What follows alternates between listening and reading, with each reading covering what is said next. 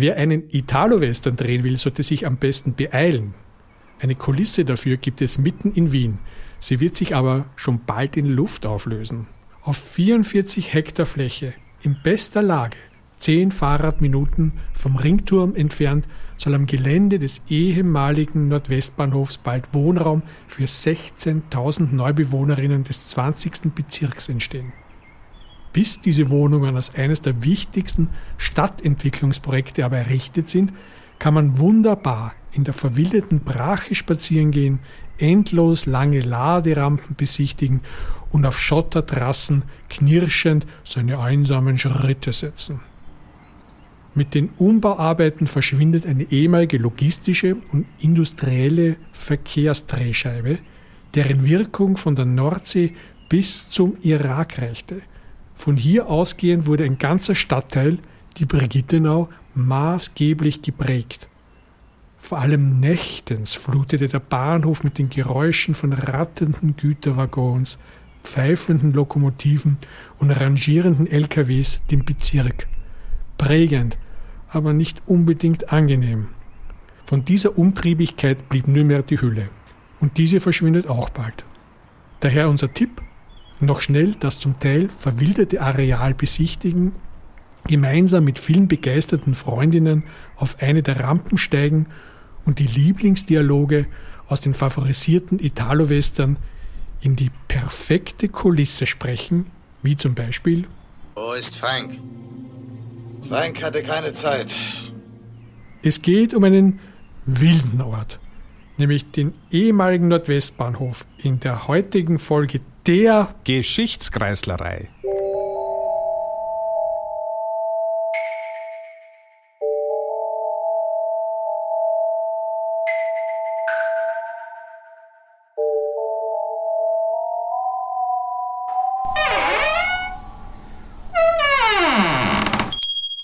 Es begrüßen euch Andreas und Walter.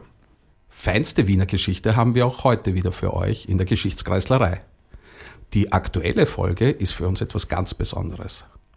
Wir haben keinen Studiogast eingeladen, weil die historische Expertise in Form von Walter im Studio bereits vorhanden ist. Aber Walter ist viel mehr als nur ein Fachexperte für das Thema des Nordwestbahnhofs. Walter ist ein Ur-Brigittenauer, der im 20. Hieb geboren und aufgewachsen ist und, so viel darf ich verraten, in unmittelbarer Nähe vom Nordwestbahnhof lebt und arbeitet. Ja, ich hoffe, dass ich die Erwartungen erfüllen kann. 58 Jahre Lebenserfahrung in der Brigittenau und da bringt man auch einiges mit. Es gibt ja diesen Witz auch, was die Brigittenau von anderen Bezirken unterscheidet. Und in anderen Bezirken gibt es auf die Frage, was schaust denn so deppert, eine Watschen? In der Brigittenau ist es umgekehrt, da kriegt man zuerst die Watschen und danach wird man gefragt, warum man eigentlich so deppert schaut. Ja, also Brigitte Nau endet anscheinend nicht zufällig mit Au. Walter, wir unterscheiden uns ja jetzt im Zugang zu dieser Sendung ganz grundsätzlich. Während du in der Brigitte Nau geboren und aufgewachsen bist und in unmittelbarer Nachbarschaft zum Nordwestbahnhof lebst, bin ich ja ein Zugezogener aus dem Wiener Umland der die Brigitte Nau auch nicht so gut kennt.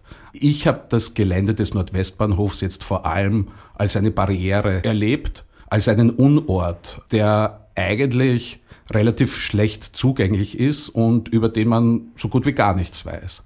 Aber der Nordwestbahnhof ist ja für dich ein integraler Bestandteil des Bezirks und auch ein Ort, in dem Wiener Geschichte und Weltgeschichte wiedergespiegelt wird. Also frei nach dem Wort des äh, großen DDR-Regisseurs Konrad Wolf.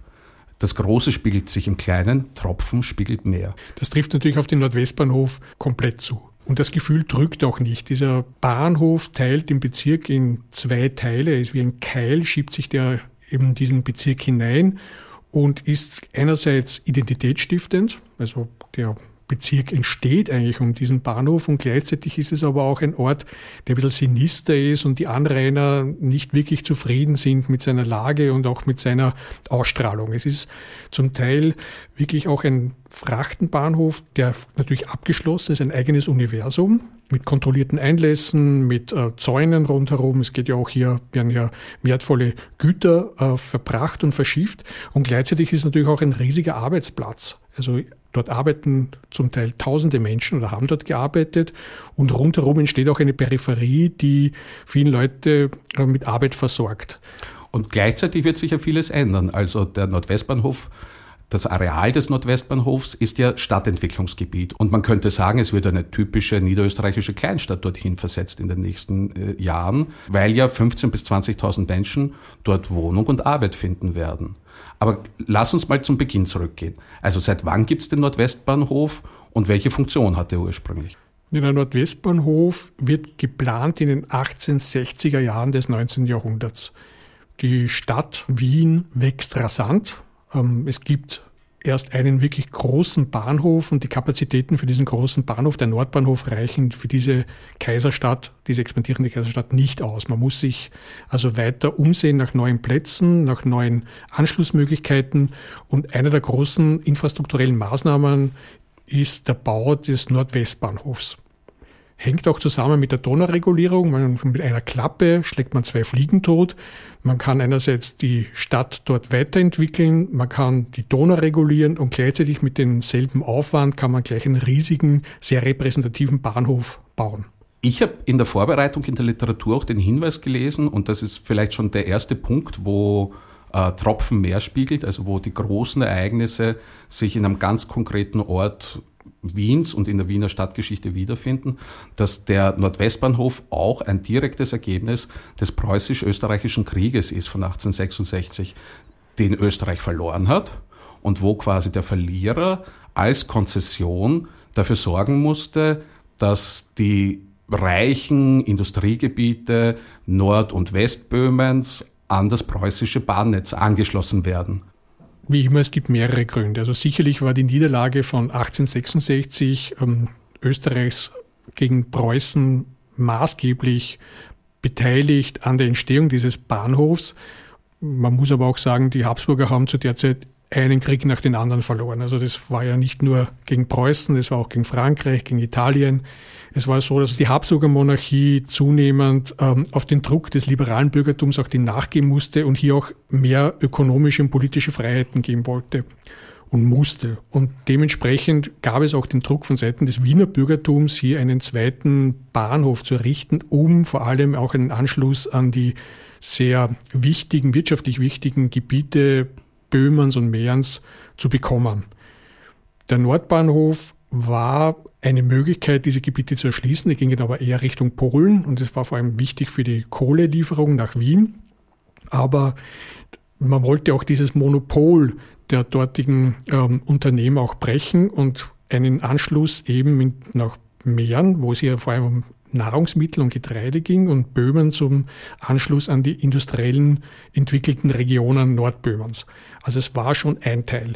Das andere, es gab natürlich auch eine Überakkumulationskrise, wie man so schön sagt. Ähm, Überakkumulationskrise heißt? Heißt, dass ein Teil des Adels sehr viel Geld besaß. Dieser Teil des Adels wusste nicht, wohin mit dem Geld eigentlich und wollte investieren. Und er konnte nicht alles in Immobilien stecken und damit die Mietpreise hm, anheizen. Genau, das kommt erst später in der Brigitten auch. Das ist eine, eine Auswirkung des 21. Jahrhunderts. Aber man wollte eben diese, dieses Geld, das jetzt da war, das war einerseits eben durch ähm, Verkauf von Grundstücken, aber auch durch die Rekordernte von 1867 investieren, um so erschloss man diese Regionen mit einer neuen Bahnlinie, mit einem sehr repräsentativen großen Bahnhofsbau.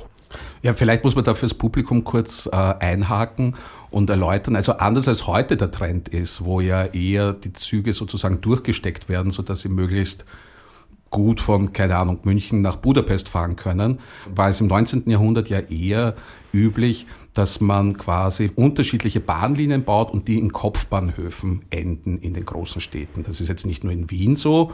Du hast den Nordbahnhof schon erwähnt. Wir haben natürlich den Süd- und äh, Ostbahnhof. Wir haben den Westbahnhof und eben den Nordwestbahnhof, über den wir heute sprechen. Das war auch in vielen anderen großen Metropolen so. Wir denken nur an Paris, Gare du Nord. Eben diese Kopfbahnhöfe, da, du hast es jetzt gerade angedeutet, waren große repräsentative Bauten, Kathedralen des Fortschritts wurden sie sogar genannt. Warum war das so? Die Kopfbahnhöfe hatten technische Gründe und repräsentative Gründe. Also die technischen Gründe waren eigentlich ganz simpel. Erstens mal gab es früher viele Privatbahnen, die haben jeder seine, ihre eigene Strecke gelegt und haben dann einen Endpunkt irgendwo in der Nähe der Stadt gesetzt. Kopfbahnhöfe waren auch billiger, Sie konnten sehr nahe an das Stadtgebiet herangeführt werden und musste sich nachher nicht kümmern, wo die Strecke weiterführt. Also von dem her war es sehr praktisch und natürlich also auch die, die Bausubstanz musste, die vorhandene musste nicht angerührt werden. Genau. Und das andere Moment war sicherlich auch zum Teil auch ein Moment der Bequemlichkeit. Also die Zugänglichkeit zu den Zügen war natürlich bei Kopfbahnhöfen sehr viel einfacher als bei Durchgangsbahnhöfen, wo man diverse Trassen und Aufstiege bauen musste. Das ändert sich dann erst später mit diesen, mit den ökonomischen Entwicklungen. Und das andere war natürlich dieses Repräsentative. Und das Repräsentative war gerade für den Nordwestbahnhof sehr wichtig, weil in Perspektive zur Weltausstellung wollte man 1873 ein sehr repräsentatives, einladendes, großes Gebäude errichten und unter anderem auch diese Weltausstellung einen würdigen Bahnhof anbieten, wo man auch hohe Gäste empfangen konnte. Und es war auch eigentlich geplant, dort in einen Drei-Kaiser-Treffen die Nachbarn einzuladen und dort praktisch 1873 die Weltausstellung ähm, feierlich zu eröffnen und den feierlichen Rahmen abzugeben. Ja, es, hätte, es hätte ja der deutsche Kaiser eigentlich den Bahnhof eröffnen genau, sollen, oder? Ja, also Wilhelm I. war damals der Kaiser, fand aber nicht statt, weil eben 1873 natürlich neben der Weltausstellung was anderes auch noch in Wien passierte, nämlich der Cholera-Ausbruch. Also daher die Touristinnen und Touristen, die kamen, auch der Adel flohen ja auch sofort wieder. Dazu muss ich auch sagen, ähm, ein kleiner Hinweis, also zu den Cholera-Epidemien des 19. Jahrhunderts gibt es eine Sendung, die Stadt und die Seuchen. Gerne anhören, super spannend, auch die Parallelen zum Heute. Aber gehen wir zurück zum Nordwestbahnhof. Das heißt, der Nordwestbahnhof hatte eine repräsentative Funktion. Es ging darum, dass Adel, Bürgertum ähm, verreisen konnten. Äh, der Tourismus zieht ja auch in dieser Zeit an und man, man schaut sich andere Regionen in Europa an. Aber der Nordwestbahnhof hat auch eine andere Funktion gehabt, eine, über die weniger gesprochen wurde, die weniger prominent war. Ja, dieser Bahnhof erfüllte mehrere Funktionen. Auf der einen Seite war es ja auch ein riesiger Umschlagplatz für Waren. Die Bahnlinie, der Anschluss ging ja bis zur Nordsee. Und da war zum ersten Mal auch möglich, billigen Fisch aus der Nordsee nach Wien zu bringen, also wertvolle, wichtige, günstige Proteine für die wachsende Arbeiterinnenklasse. Aber noch nicht unter der Marke Nordsee, oder? Eigentlich relativ früh schon. Also die Nordsee gab es schon während der Monarchie. Das war ein Zusammenschluss von mehreren Unternehmen in der Nordsee und an der Nordsee und die haben den Fisch mit Kühlwagen innerhalb von 40 Stunden von der Nordsee bis nach Wien gebracht. Also was wirklich sensationell war. Also wirklich große Mengen von frischen Proteinen. Seefisch und Proteinen in die Stadt zu bringen. Also im Gegensatz zur Südstrecke, zur Adria, wo diese Kühlketten nicht so funktioniert haben. Das andere war natürlich auch natürlich die Verbindung hin zu diesen Industrieregionen nach Böhmen. Hier konnten Maschinen, Fertigteile nach Wien gebracht werden. Aber nicht nur Maschinen und Chemieprodukte oder Agrarprodukte wurden in die Stadt gebracht, sondern auch Menschen. Also, also viele Menschen aus Böhmen und Mähren kamen nach Wien und sie kamen über die Strecke des Nordwestbahnhofs in Wien an. Also quasi eine Parallele zu dem, was der Südbahnhof dann im 20. Jahrhundert darstellte. Genau, das war einfach eine wichtige Verkehrslinie für auch für den Transport von Menschen. Und diese große Wichtigkeit für den Personenverkehr hatte der Nordwestbahnhof auch bis zum Ende des Ersten Weltkriegs inne. Ja, und sein Umschlagplatz von Waren und Menschen bleibt wahrscheinlich auch nicht ohne Auswirkung auf seine Umgebung. Ja, Migranten ziehen zu, tschechische Menschen, Polen kommen natürlich auch und die suchen natürlich dort nach Arbeit und nach Unterbringungsmöglichkeiten. Und das sucht man meistens gleich in der Nähe von Bahnhöfen und es siedeln sich dort natürlich die ersten Communities die, ähm, dort an. Wo kommt man auch unter? Am ersten bei Verwandten, die schon vorher hingezogen sind, Freunden oder aus äh, Bekannten aus den Dörfern, woher man stammte. Und wie hat die Brigittenau zu dem Zeitpunkt ausgesehen? während des Ankommens? Ja, die Brigittenau war natürlich größtenteils noch eine Brache. Also entweder es gab so kleine Cluster mit ähm, billigen, schlechten Zinshäusern, wo eben die Migranten unterkamen, oder es waren zum Teil auch wirklich Felder und ähm, ja, also unbebautes Gebiet. Die tschechische Community bildete da auch einen sehr großen und wichtigen Teil dann in der Ansiedlung in der Brigittenau und die Brigittenau wurde dann auch ein Teil dieses ähm, Tschechengürtels, also nicht nur Favoriten und Otterkring, sondern Brigittenau war die drittgrößte tschechische Community. Und das natürlich auch zu Reibereien mit der dortigen ansässigen Bevölkerung äh, führte. Knädelbuden und äh, Topfenkolatschen sozusagen an jeder Ecke. Genau, also all die guten Dinge, die dann aber viele, sagen wir mal, ähm, vorher ansässigen Wienerinnen und Wiener nicht so gesehen haben. Und die tschechische Community musste da ziemlich mit Anfeindungen auch kämpfen. Das dauerte bis in die 30 Jahre des 20. Jahrhunderts hinein, also dass Jugendliche, die Tschechisch sprachen, auf der Straße verprügelt wurden, diskriminiert wurden und ähm, immer abschätzig von der Restbevölkerung behandelt wurde. Also immerhin da gibt es eine Kontinuität in Wien. Ja, die, die Gruppen ändern sich nur, aber die Attitüde bleibt. Kommen wir zurück zum Nordwestbahnhof. Ähm, nach dem Ersten Weltkrieg ändert sich aber einiges, oder? Ja, also die Verbindung wird gekappt zu Böhmen und Mähren. Ein unabhängiger Staat, die Wirtschaftsverbindungen sind nicht mehr vorhanden und man muss sich umorientieren. Also der Personenverkehr bricht eigentlich komplett ein. Der Transport von Waren und Gütern erfolgt natürlich nicht mehr so wie vor dem Ersten Weltkrieg und man muss die Funktion des Bahnhofs neu überdenken. In welcher Hinsicht? Na, praktisch der Bahnhof macht einen zweiten Wandel durch. Man überlegt sich, wie kann man diese wahnsinnig große repräsentative Bahnhofshalle eigentlich neu nützen? Wie kann man das Gelände nützen? Am Anfang wird eigentlich der Bahnhof mehr oder weniger der Schrottplatz, der Abstellplatz für alte Waggons und Lokomotiven. Man überlegt sich, kann man das Gebäude abreißen? Soll man es in eine Sporthalle umwidmen? Es gibt Überlegungen, einen Flugplatz dort anzulegen am Gelände. Es gibt ähm, weitere Überlegungen, Tennisplätze anzulegen. Also alle möglichen Versuche, dieses Gelände irgendwie noch ökonomisch ähm, zu verwenden, aber es fruchtet alles nichts. Es gibt dann sogar schräge Vorschläge und auch Umsetzungen einer ersten Skihalle, die ähm, errichtet wurde auf dem Gelände. Das hat aber nur ein paar Wochen offensichtlich gedauert. Ein sehr windiger skandinavischer Unternehmer versuchte dort eine Skihalle für die Wienerinnen und Wiener auch äh, während der wärmeren Jahreszeit zu errichten. Aber eine Monorailbahn war nicht in Diskussion. Nein, es war nicht in Diskussion. Ähm, das Ding ist auch bald pleite gegangen. Es kam auch nicht an. Also verschiedenste Interessen waren ja auch immer dahinter, aber eigentlich, es gab keine wirklich funktionierende oder zündende Idee, wie man mit dem Bahnhof weiter umgeht. Wobei der Bahnhof selber ja nach wie vor in Betrieb war. Der Bahnhof war in Betrieb. 1923 wurde der Personenverkehr komplett eingestellt. Also die Fahrgäste nach Tschechien äh, fuhren dann vom Nordbahnhof weg oder kamen dort an. Also der Personenverkehr spielte dort keine Rolle mehr. Eine gewisse Rolle spielte sicherlich ähm, der Frachtbahnhof. Also der hatte nach wie vor noch seine Funktion, aber nicht mehr in der, in der Größe und der Wirkung wie, wie vor dem Ersten Weltkrieg. Ja, und vor allem auch alle möglichen Formen anderweitiger Nutzung spielten eine Rolle in der Zwischenkriegszeit. Soviel ich weiß, war der Bahnhof dann auch Kulisse für Filmproduktionen, die Stadt ohne Juden, äh, die Verfilmung des Romans von Hugo Bettauer, einem geborenen Badner, ähm, der dann von Nazis ermordet wurde und in einer bemerkenswerten Art und Weise die damalige antisemitische Tendenzen und die später leider noch äh, schlimmeren antisemitischen Pogrome vorwegnahm. Auch wurde das Gelände ja für politische Veranstaltungen verwendet. Ja. Also nochmal ganz kurz zum Film zurück. Also das war natürlich einer der ganz wichtigen Filme in der Zwischenkriegszeit. Bettauer war übrigens sehr unzufrieden mit der Verfilmung. Also er hat sich auch dann später distanziert.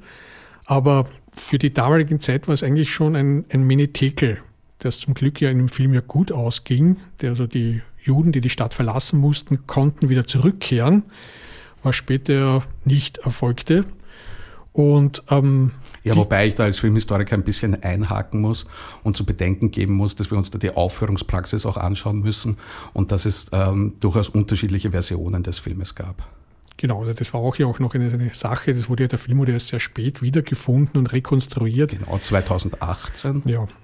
Da, also ich weiß nicht, wie es dir gegangen ist. Ich war ja tatsächlich bei der äh, Premiere des äh, neu rekonstruierten mhm. Films damals im, im mhm. Metro-Kino des Filmarchiv Austria. Eine ganz spannende Veranstaltung. Ja. Später war dann noch einmal der Bahnhof, also Ort für Filmdrehs, aber für nicht besonders erfolgreiche Streifen. Andere Kräfte haben aber einen Blick auf, diese, auf diesen Bahnhof geworfen und es waren vor allem politische Kräfte. Also der Bahnhof war ja riesengroß, er konnte ja bis zu 20.000 Menschen aufnehmen und er wurde zunehmend auch zum Veranstaltungsort für politische Veranstaltungen. Angefangen haben damit eigentlich der Bauernbund, der vor allem natürlich unter dem Einfluss des Ständestaates stand. Also und christlich-sozialen. Genau. Und dort hier Großveranstaltungen abhielten, die zum Teil schon von den Nationalsozialisten gestört wurden. Auch die Nazis haben sehr schnell einen Blick auf diese Halle geworfen. Sie haben auch Anträge gestellt, um dort Veranstaltungen äh, zu machen. Die wurden aber abgelehnt. Zu diesen Anträgen muss man sagen, also die sind sehr, sehr gut dokumentiert im Wiener Stadt- und Landesarchiv. Man kann eigentlich auf eine wirklich spannende Art und Weise Einblick gewinnen in die Strategien und in die Inhalte der politischen Parteien in der Zwischenkriegszeit, weil die Veranstaltungen mussten alle angemeldet werden, waren sehr genau dokumentiert nach Inhalt, nach Sprecherinnen, nach Größe, nach einfach dem Ablaufplan, was passieren wird. Und ich kann nur empfehlen, also Historikerinnen und Hobbyhistorikerinnen, da nochmal verstärkt einen Blick darauf zu werfen. Ja, und die Nazis wurden zuerst abgelehnt oder ihre Anträge wurden abgewiesen, aber natürlich änderte sich das mit 1938 komplett. Also sofort konnten sich dann die Faschisten dieses Gebäudes bemächtigen und haben gleich von Anfang an dort ihre Großveranstaltungen abgehalten. Unter anderem eine Veranstaltung des Reichsminister Görings und auch Adolf Hitler hat dort eine Rede gehalten vor 20.000 Menschen. Was ganz interessant auch war natürlich war die Inszenierung dann dieses Gebäudes. Sie haben dieses Gebäude aufgeschmückt, also sofern man das also in diesem faschistischen Stil als Aufschmückung verstehen kann. Es wurden Umbauarbeiten vorgenommen mit Scheinwerfern, äh, Beflaggung, Triumphzügen, äh, mit einer reichlich dekorierten Kulisse versehen, um auch hier noch einmal diesen pompösen Auftritt der Faschisten zu unterstreichen. Was auch interessant ist, dass natürlich da gerade österreichische Architekten auch ähm, hier einen Beitrag geleistet haben. Diese Architekten ähm, haben sich sehr schnell angedient, waren eigentlich verdienstvolle Architekten aus dem Ständestaat und haben sich natürlich dem Regime sehr schnell angepasst, waren auch relativ rasch äh, Mitglieder der NSDAP und konnten nach dem Krieg eigentlich zum Teil ihre Karriere fortsetzen. Also einer von den beiden hat dann auch wirklich noch sehr viel in äh, der Zweiten Republik gebaut. Auf der Homepage des Architekturzentrums Wiens kann man das auch nachlesen von den beiden Herren. Wobei es ein bisschen euphemistisch da steht, dass der eine sich nicht mehr in die Sowjetzone traute, aus irgendwelchen Gründen, wahrscheinlich auch aus gutem Grund. Aber danach war er einer der wichtigen Nachkriegsarchitekten von Österreich. Also recht unbehelligt durfte er seine Arbeit fortsetzen, obwohl er vorher die Inszenierungen für Göring und Hitler maßgeblich gestaltet hat. Ja, der Herr Karl ist nicht umsonst auf Begeisterungsstürme gestoßen. Ja, das war auch eben, das war aber auch so schön inszeniert. Also man konnte, das Wiener Herz hat was zum Sehen gehabt und ähm, dementsprechend auch konnte man natürlich auch den Herren das nachträglich nachsehen, dass sie hier möglicherweise Verirrungen politischer wie auch architektonischer Natur gemacht haben. Der Bahnhof spielt dann in weiterer Folge ja eine ganz tragische Rolle. Ich weiß gar nicht, ob das jetzt im Zusammenhang mit dem Stadtentwicklungsprojekt, über das wir noch sprechen werden, ähm, sichtbar ist oder wird. Ja. Aber der Bahnhof diente dann auch als Lager für Zwangsarbeiter. So war das. Also auch hier gilt es eigentlich noch Forschung zu betreiben. Es ist nicht genau rekonstruierbar, wo genau die Lager waren, aber am Bahnhofsgelände selbst waren Zwangsarbeiter untergebracht, vor allem aus Jugoslawien, Italien, Griechenland. Und die haben entweder selbst am Bahnhof gearbeitet, in den Lagerhallen oder in den Betrieben um den Bahnhof herum. Es gab auch sehr viele Betriebe mit Bahnanschluss. Der dritte Einsatzort dieser Zwangsarbeiterinnen war vor allem der Augarten bei der Erbauung der Flaktürme. Da wurde extra ein Gleis vom Bahnhof in den Augarten gelegt und die Zwangsarbeiter mussten diese beiden Flaktürme unter schwersten und grausamsten Bedingungen auch errichten. Gibt es da irgendeine Form der Erinnerung an diese Vorkommnisse oder kennst du irgendwelche Pläne, das jetzt wissenschaftlich zu bearbeiten?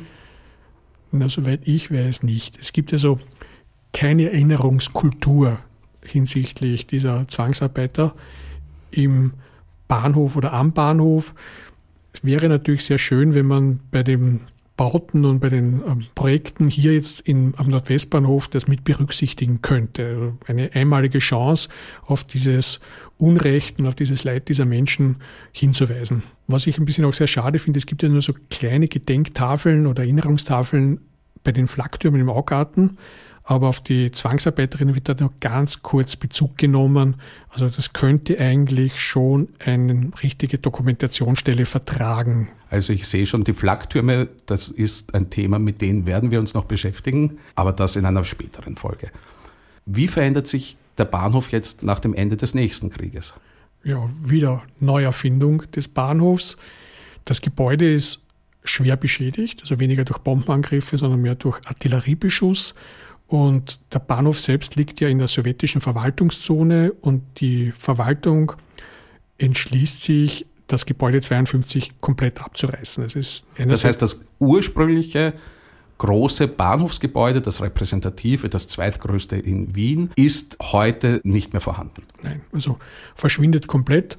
Es werden dort Hochhäuser später hochgezogen und gebaut. Es gibt Tankstellen, es gibt ähm, weitere Lagerhallen, Auslieferungshallen, aber der Bahnhof als Gebäude verschwindet. Was aber bleibt, ist der Frachtenbahnhof und der erlebt eine Renaissance in den 50er, 60er und 70er Jahren. Also quasi der Wirtschaftsboom.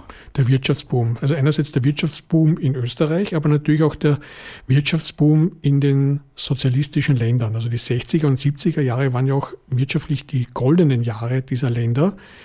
Und ähm, dieser Bahnhof erfüllte die Funktion, dass sie ähm, mit Güten, mit wichtigen Gütern versorgt wurden, diese sozialistischen Länder aus dem Westen.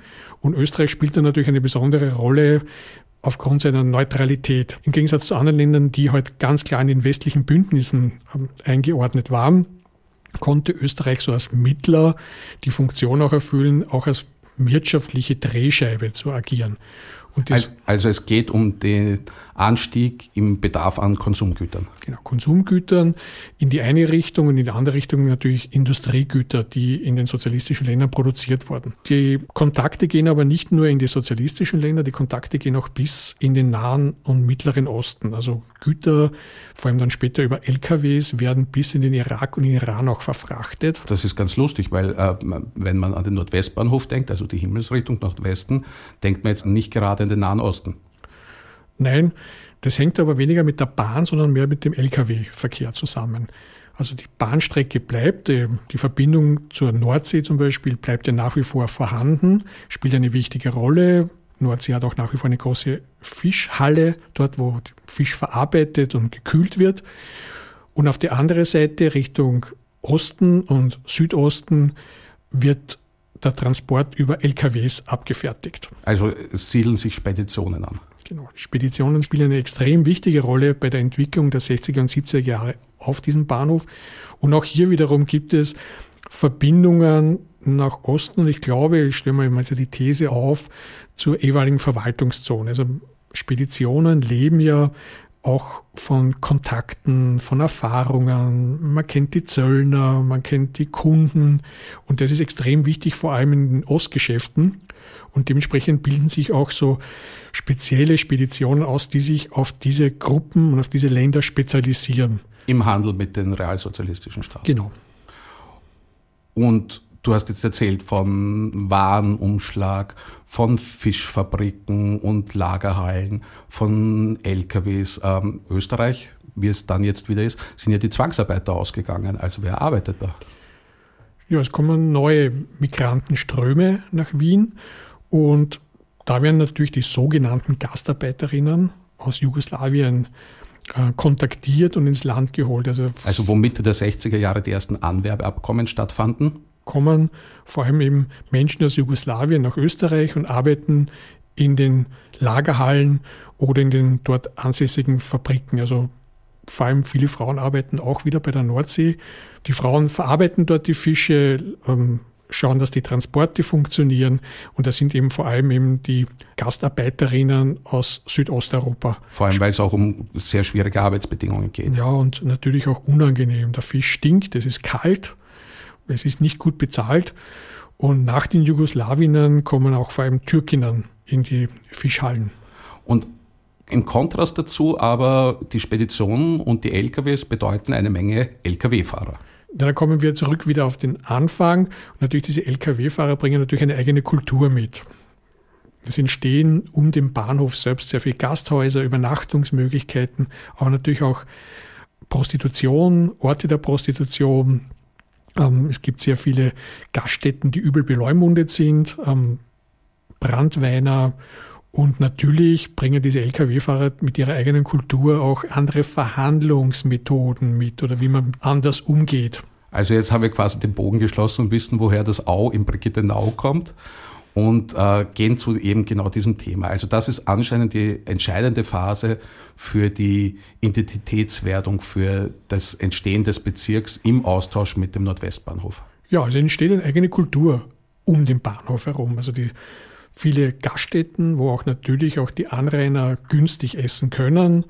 Ähm, es gibt sehr viele Werkstätten, sehr viele Zulieferfirmen. Es entstehen dort wirklich wahnsinnig viele Arbeitsplätze. Also wenn man so rund um den Nordwestbahnhof spazieren geht, sieht man nach wie vor sehr viele Autowerkstätten. Das waren natürlich auch die Werkstätten, die die LKWs repariert haben oder beziehungsweise Ersatzteile für die LKWs geliefert haben ein nach wie vor noch florierendes Gewerbe in der Brigittenau. Auf der anderen Seite entsteht eine Kultur natürlich, die eher rau ist. Und ähm, wie gesagt, die Brandweiner in der Brigittenau hatten auch einen schlimmen und ähm, sehr üblen Ruf.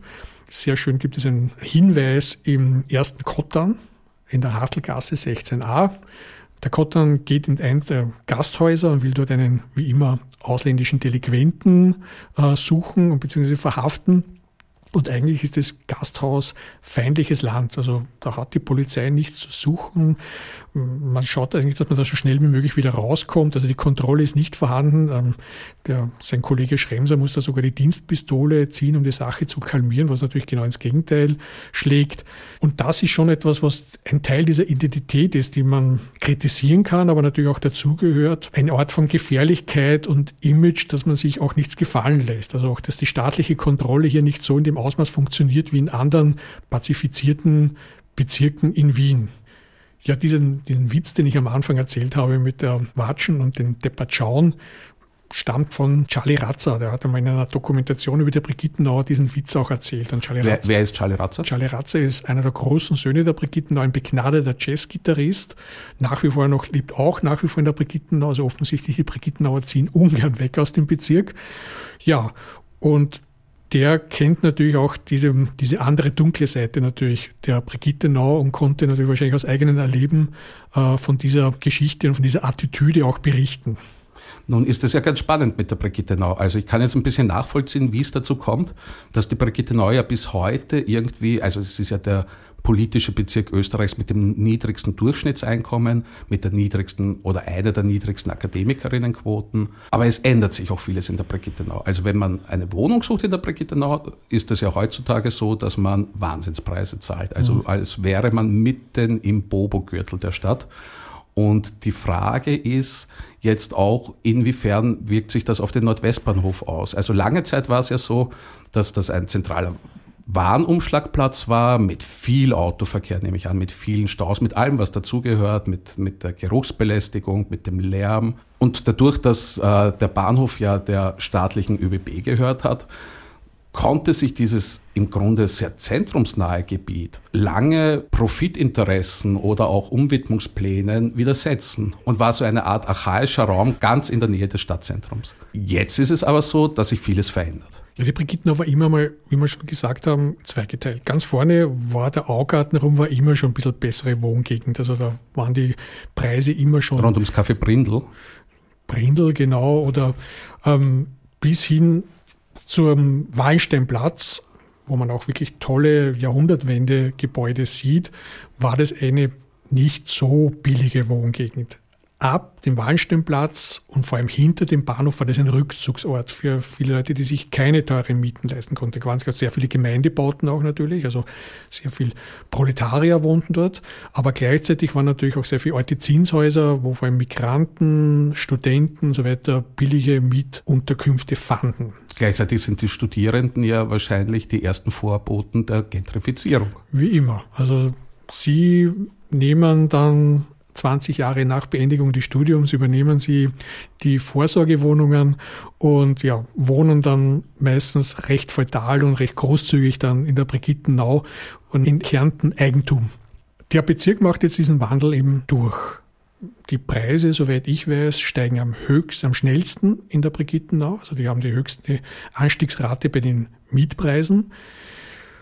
Der Bezirk wurde erst relativ spät eigentlich entdeckt für die Immobilienmakler. Zuerst wurde eigentlich die Leopoldstadt gentrifiziert und jetzt reichte langsam der Arm der Immobilienbranche in die Brigittenau hinein. Man wundert sich ohnehin, dass es so lange gedauert hat und da war sicherlich der Nordwestbahnhof ein Bollwerk gegen diese Intentionen und Bemühungen, hier neue Verwertungsgebiete zu finden. Das wird sich mit dem Umbauten natürlich jetzt und mit, mit dem Abriss der Nordwestbahnhalle ändern. Uns geht es ja in der Geschichtskreislerei immer auch darum, die historische Einordnung dafür zu nutzen, Fragen an die Gegenwart und an die Zukunft zu stellen. Jetzt sind wir soweit. Also wir sehen, Wandel ist etwas Selbstverständliches und findet kontinuierlich statt. Das heißt, es ist ja auch nur folgerichtig, dass natürlich heutzutage all dieser Lkw- und Pkw-Verkehr sich aus derart stadtnahen Gebiet zurückzieht, zurückziehen muss. Aber was sind die wichtigen Fragen bei dieser Veränderung? Also wie kann Stadtentwicklung hier sinnvoll ausschauen? Ich sage vielleicht dazu auch noch etwas. Ich selber bin ja relativ gut bekannt mit dem Gebiet des Nordbahnviertels. Und so großartig die Lage ist, natürlich hat man hier auch ein bisschen das Problem dieser seelenlosen postmodernen Architektur, wo einfach die Tendenz auch immer stärker dazu da ist, zu individualisieren und sich zurückzuziehen. Es ist merkbar, dass es auch immer wieder Ansätze gibt, mit großen Parkanlagen etc., die Menschen zusammenzubringen, aber teilweise habe ich das Gefühl, es funktioniert nicht richtig vorab, der Lärm und der Gestank wird niemanden abgehen in der Brigittenau, von den Zügen und von den LKWs. Was aber den Leuten abgehen wird, ist zunehmend halt billiger Wohnraum. Es ist natürlich auch dieser Bahnhof war abschreckend dieses Bollwerk verschwindet. Dass Wohnraum geschaffen wird, ist ja auch gut und richtig, aber wer entscheidet darüber, wie der Wohnraum aussehen wird? Es gab, Wer entscheidet konkret für das Areal des Nordwestbahnhofs? Naja, es gab ein Bürgerbeteiligungsverfahren, das liegt aber schon sehr lange zurück. Der Projekt Nordwestbahnhof zieht sich ja schon sehr lange. Eigentlich wollte man ja schon, glaube ich, 2018, 19 fertig sein. Man hat es abgeschlossen, aber die Haben Sie die Bürgerinnen beteiligt? Es gab zumindest formal ein Verfahren, aber die Entscheidung fiel, wie so oft in Wien, über sehr einen engen Entscheidungskreis. Und das war die ÖBB, das war die Stadt und ein paar ausgewählte Architektinnen. Und die haben dann über eine Fläche von 44 Hektar entschieden. Und da kann man schon einmal diskutieren, ob es da nicht Überlegungen geben sollte, wie man eigentlich diese Planung demokratischer und umfassender gestalten könnte. Hättest du da Vorschläge? Naja, also das Problem zum Beispiel in der Brigittenau war schon sicherlich, dass sehr viele Menschen, die betroffen sind von diesen Änderungen, gar nicht eingeladen wurden oder gar nicht eingeladen werden konnten, weil sie zum Beispiel entweder die Sprache nicht verstehen oder weil, man, weil sie nicht ausreichend äh, Kontakt haben zu ihren Nachbarn oder nicht stark genug integriert sind. Oder vielleicht auch die ökonomischen und äh, sozialen Ressourcen, sich in derartige Fragen einzubringen. Da muss man auch Zeit haben, man muss fähig sein, sich zu artikulieren, man muss natürlich auch einen gewissen Bildungsgrad mitbringen, man darf nicht schüchtern sein. Und natürlich reden dann immer meistens die gleichen Leute über diese Themen und oftmalig nur um ihre persönlichen Interessen auch einzubringen. Also not in my backyard, das ist immer meistens der, das Hauptanliegen von solchen Initiativen. Und ich glaube aber schon, dass man andere Städte sich anschauen kann, wo es sehr wohl Modelle gibt, wo man die Beteiligungsverfahren besser, politischer und gründlicher vollziehen könnte. Die Entwicklung des Nordwestbahnhof-Areals hin zu einem neuen Wohngebiet im, im Umfang einer Kleinstadt äh, betrifft ja nicht nur die neuen Bewohnerinnen, sondern auch die bisherigen Anwohnerinnen. Walter, als Anwohner, bist du zufrieden mit dem, wie das Projekt sich darstellt? Also man kann das immer meistens nur nachträglich auch beurteilen. Es ist immer schwierig, schon einmal, man will auch fair sein, das vorher zu verdammen.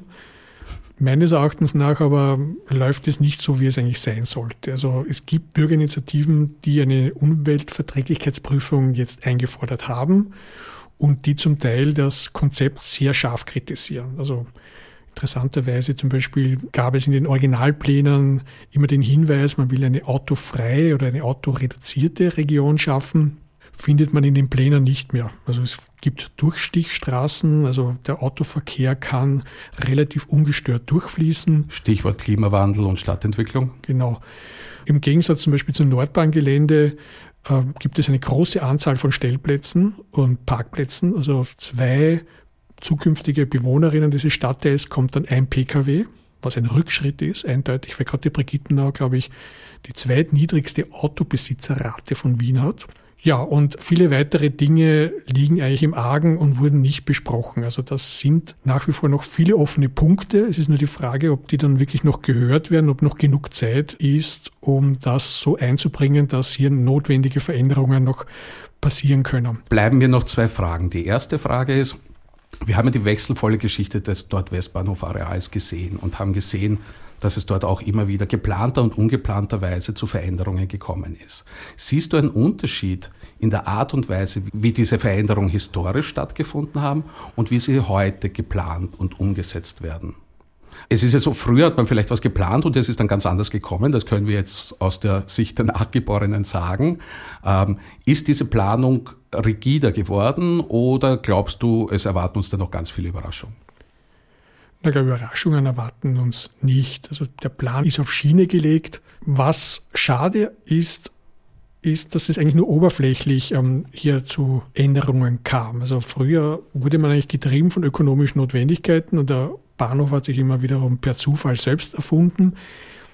Jetzt heutzutage sagt man, ja, jetzt gibt es die Städteplanung, jetzt gehen wir das vor, aber im Grund geht es wiederum nur um Verwertungsinteressen und statt Fracht und Personen in andere Länder zu bringen, ist jetzt heute die ökonomische Funktion dieses Geländes zu vermieten und Immobilien zu verkaufen.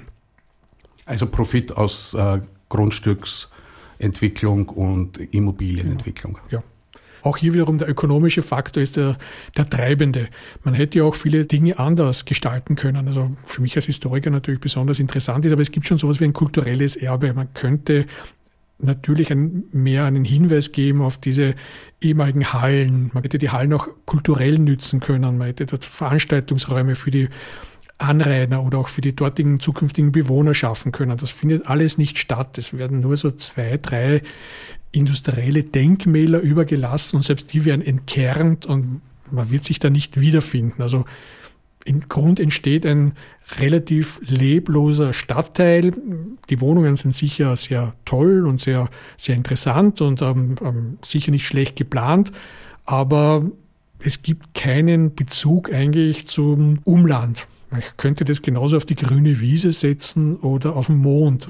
Es gäbe keinen Unterschied. Also ein Austausch, einen historischen mit der gewachsenen Struktur zur Brigittenau und zu diesem alten Erbe des Bahnhofs ist eigentlich nicht vorhanden was wirklich sehr, sehr schade ist, weil sich da viele Anknüpfungspunkte ergeben würden. Ich habe noch eine andere Frage. Also meine Frage lautet eigentlich, was würdest du anders machen? Aber ich gebe vorher noch was zu bedenken. Ich bin ja mal schweren Herzens von Otterkring nach Favoriten gezogen und habe mich dann lang gewundert, warum in weiten Teilen Favoriten so, obwohl diese zwei Bezirke ja von der Demografie her nicht so unähnlich wären, so eine andere Stimmung herrscht. Und nach vielen Spaziergängen ist mir aufgefallen, es liegt vielleicht ein bisschen an der Ebene der Erdgeschosse. Also was in Otterkring der eine mag das gut finden, der andere mag das nicht so gut finden. Ich mag es und ich glaube, es macht einen Unterschied.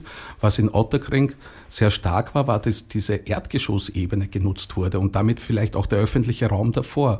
Während den Favoriten in weiten Teilen wirklich diese Bettenburgen dominieren, wo eigentlich auf der Erdgeschossebene und dann am Abend, in der Nacht auf der Straße nichts ist. Droht uns das dort auch? Und wie gesagt, nochmal zurück zur Frage, was wären so Punkte, an die du denken würdest, wenn man so ein Gebiet entwickeln möchte? Also ich bin kein Stadtplaner, aber wo du sicher recht hast, ist, ähm, das Lebendige entsteht auf ebener Erde. Also ich gehe auch davon aus, dass ähnlich wie beim Nordbahngelände vor allem in den ersten Jahren die Gehsteige im Nordwestbahngelände um 10 Uhr hochgeklappt werden. Also da wird sich nicht viel abspielen. Also der Bezirk wird eher hineinstrahlen müssen, um das zu beleben, als der Weg umgekehrt. Und damit sind wir ja auch ein bisschen beim Henne-Ei-Problem, weil äh, Beteiligung und die Möglichkeit zu sozialer Interaktion hängen ja voneinander ab. Also wo kein sozialer Raum, da keine Beteiligung, wo keine Beteiligung, da entsteht kein sozialer Raum. Ja, und sozialer Raum entsteht auch durch Interaktion und durch Arbeit. Es steht in den Entwicklungsplänen festgeschrieben, es gibt dort dann zukünftig 4.500 Arbeitsplätze. Das werden vor allem Arbeitsplätze in Büros sein, Schulen, aber nichts in der Produktion. Ich glaube, wenn man komplett die Produktion rausnimmt, man muss ja nicht eine Fabrik hinstellen oder wieder noch einmal so eine Fischhalle, aber Logistik, Versorgung, ähm, nicht nur alles in die Peripherie zu bringen, sondern auch ins Zentrum wären, glaube ich, extrem wichtig. Also warum nicht zum Teil auch über die Bahn nach wie vor noch das als Umschlagplatz nützen? Wie schon gesagt, es muss ja nicht sein, dass man da große Maschinen und Container verfrachtet, aber durchaus wichtige Güter für den täglichen Bedarf wäre möglich gewesen, auch dort zu handeln und dort zu behandeln. Oder auch gewerbliche Produktion. Ja, also die gewerbliche Produktion wird nur in den Stadtrand äh, verdrängt, was ja auch ein ökologisches Problem ist natürlich dann. Also die Leute müssen dann wiederum an den Stadtrand zur Arbeit und dann kommen sie wieder zurück in die Bettenburgen, sind müde, es gibt dann auch keine Möglichkeit dort auf kurzem Weg vielleicht die Gastronomie zu nützen.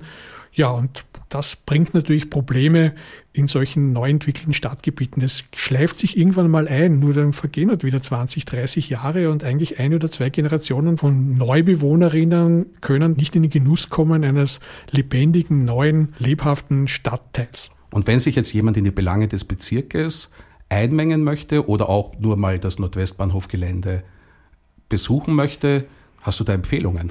Wie würdest du vorgehen als Anwohner? Und ich würde mal auf jeden Fall das Gelände betreten. Also jetzt ist ja endlich öffentlich zugänglich. Jahrelang war das ja hermetisch abgeriegelt, da waren ganz streng blickende Portiere bei den Einlässen verständlicherweise. Jetzt kann man da reingehen, man kann da eigentlich Partys feiern, man kann spazieren gehen, man, viele Leute nützen das auch, um zu Silvester ihre Raketen dort ungestört abschießen zu können. Also das Gelände ist jetzt für einen kurzen Moment der Freiheit offen zugänglich. Das andere, was ich natürlich extrem empfehlen würde, das tolle Museum des Nordwestbahnhofs. Da haben sich dann, wo man auch hinweisen werden, einige Kulturwissenschaft wirklich verdient gemacht und haben dort wirklich was Tolles hingestellt zur lokalen Geschichte, zur Erkundung der lokalen Geschichte des Nordwestbahnhofs, natürlich auch der Brigittenau ein bisschen und ein eigenes Fischmuseum, was ich sehr lustig fand, weil natürlich der Fischhandel auch vor dem Nordwestbahnhof dort eine wichtige Rolle spielte aufgrund der vielen Donauarme, die es ja da vorher gab. Ja, dann würde ich sagen, beenden wir hier die heutige Sendung. Es verabschieden sich Andreas und Walter. Wichtige Information. Wärmstens anraten würden wir erstens die Besichtigung des Geländes. Offene Einlässe finden sich am Tabor und entlang der Nordwestbahnstraße. Des Weiteren den Besuch des auch in der Nordwestbahnstraße gelegenen Museums zum Nordwestbahnhof. Adresse Nordwestbahnhof 16a 1200 Wien. Übrigens jeden Donnerstag von 15 bis 18 Uhr offen, freier Eintritt. In diesem kleinen, aber sehr informativen Museum kann man sich über die Entwicklung des Nordwestbahnhofs und des Fischhandels auf dem Areal schlau machen. Und von den Machern des Museums auch ihre Publikation, die umfassend über die Geschichte des Bahnhofs spannend informiert. Die Autoren Bernhard Hachleitner, Michael Hieselmeier und Michael Zinganell. Das Buch erschienen im Falter Verlag.